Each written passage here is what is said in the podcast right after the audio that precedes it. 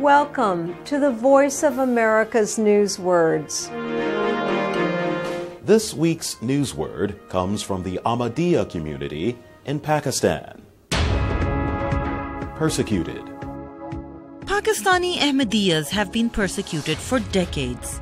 Some members of the mainstream Muslim majority think Ahmadiyyas have changed a basic tenet of Islam. Now the community complains about a new wave of persecution. The Punjab government has banned all the books written by their declared messiah, Mirza Ghulam Ahmad. To be persecuted is to be treated terribly or unfairly. especially because of racial, religious, or political beliefs. Find more news words on our website, learningenglish.voanews.com.